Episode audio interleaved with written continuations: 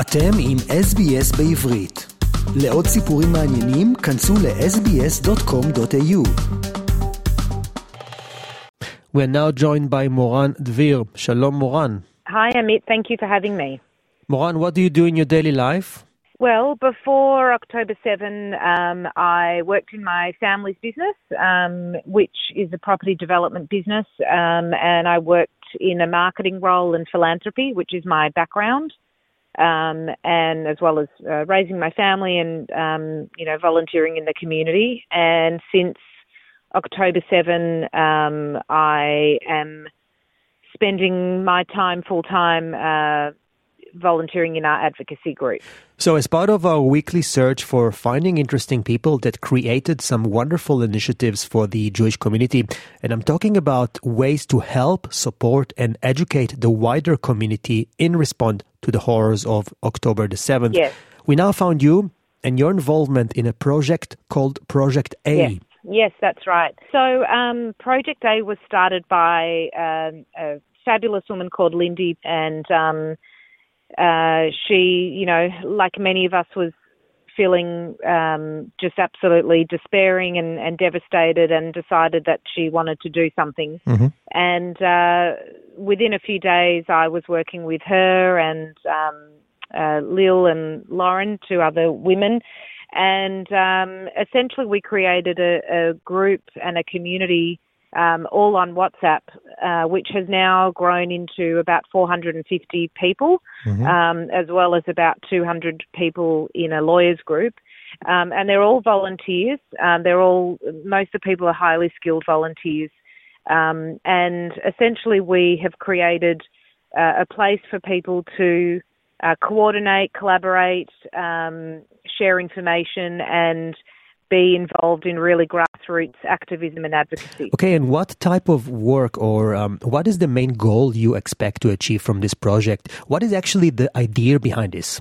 Yeah, the idea behind it is that that each of us in our community can engage in daily grassroots advocacy in lots of different ways, which I can talk about in a second.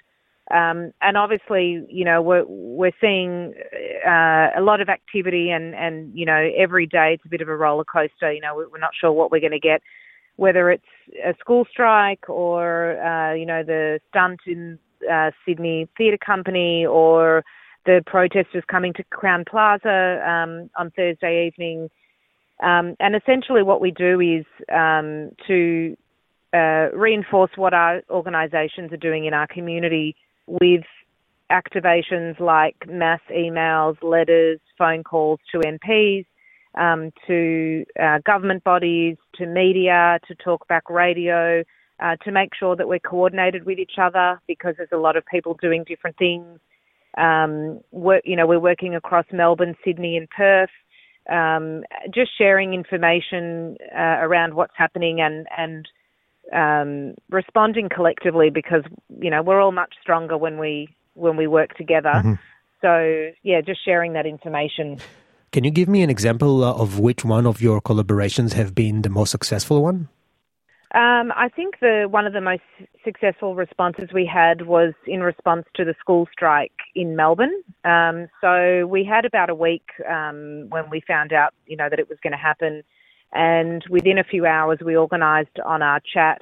And again, many of our many of the people on our chat don't know each other and haven't met, but the ability to move quickly, the agility, the collaboration is really quite amazing to watch. So within a few hours, we'd organised and drafted an open letter, which was to Premier Allan and to Ben Carroll, the Education Minister.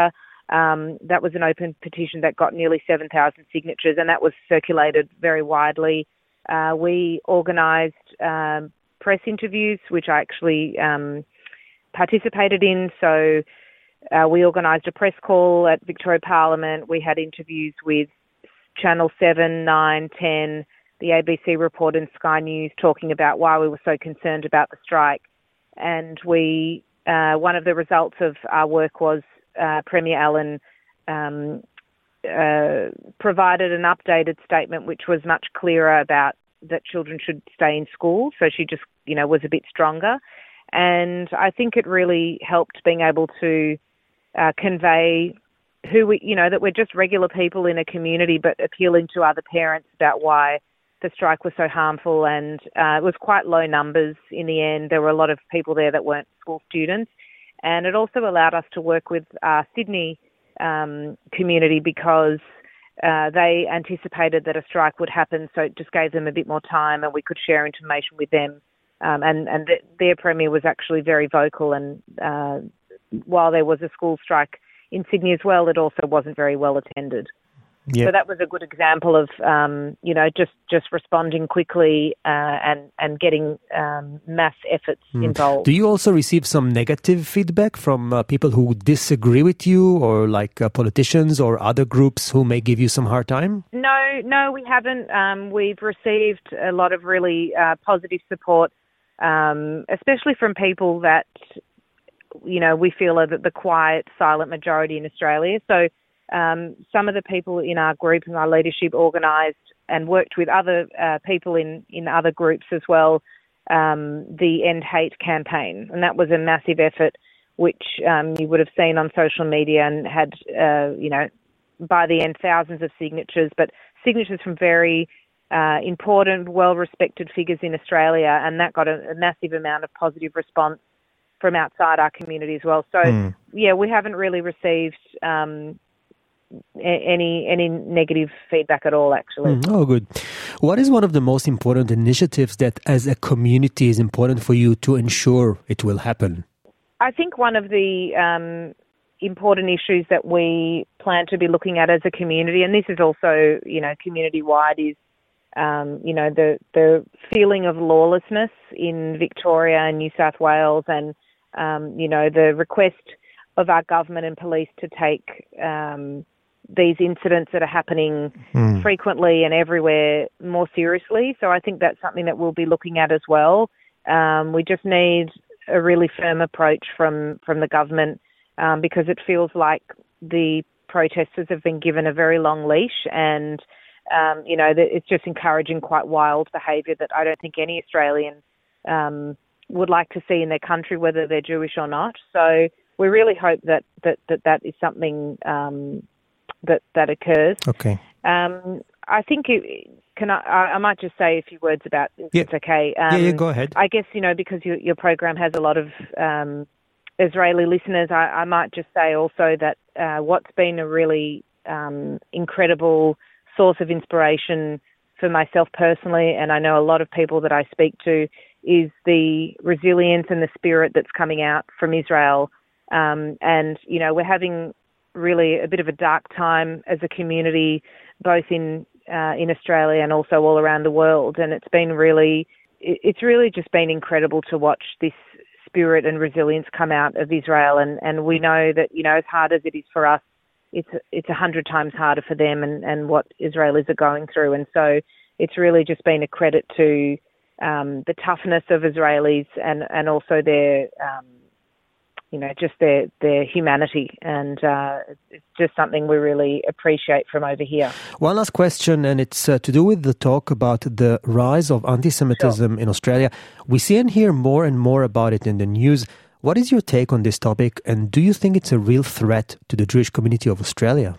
Look, I think that there is a rise in anti-Semitism, but I think it's coming from a loud minority, and I think, you know, this group has just hijacked the narrative of what is going on. I think there's a lot of work to do on educating the quiet, silent majority, middle Australia, who might be watching, you know, ABC to get their information, but not understand and look at the news critically and see, you know, the bias that's coming. So, you know, I'm hoping that it's not as bad as it looks. I think we're in a bit of an echo chamber and we keep seeing you know, like our algorithm has totally changed, and so we keep seeing all the anti-Semitic incidents, and it's exhausting. It's just really emotionally draining to feel it coming at you every day for 2 months from all sides.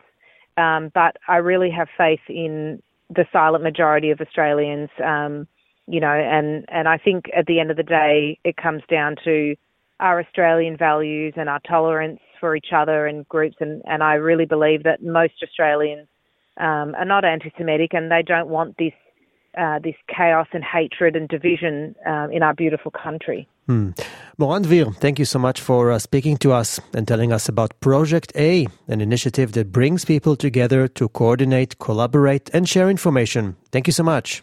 Thank you, Amit. עקבו אחרינו והפיצו אותנו דרך דף הפייסבוק שלנו.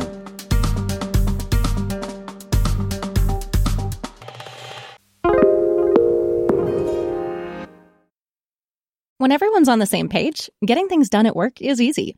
Make a bigger impact at work with Grammarly. Grammarly is your secure AI writing partner that allows your team to make their point and move faster. You can even save time by going from spending hours editing drafts to just seconds. Join the 96% of Grammarly users that say it helps them craft more impactful writing. Sign up and download Grammarly for free at grammarly.com/podcast. That's grammarly.com/podcast.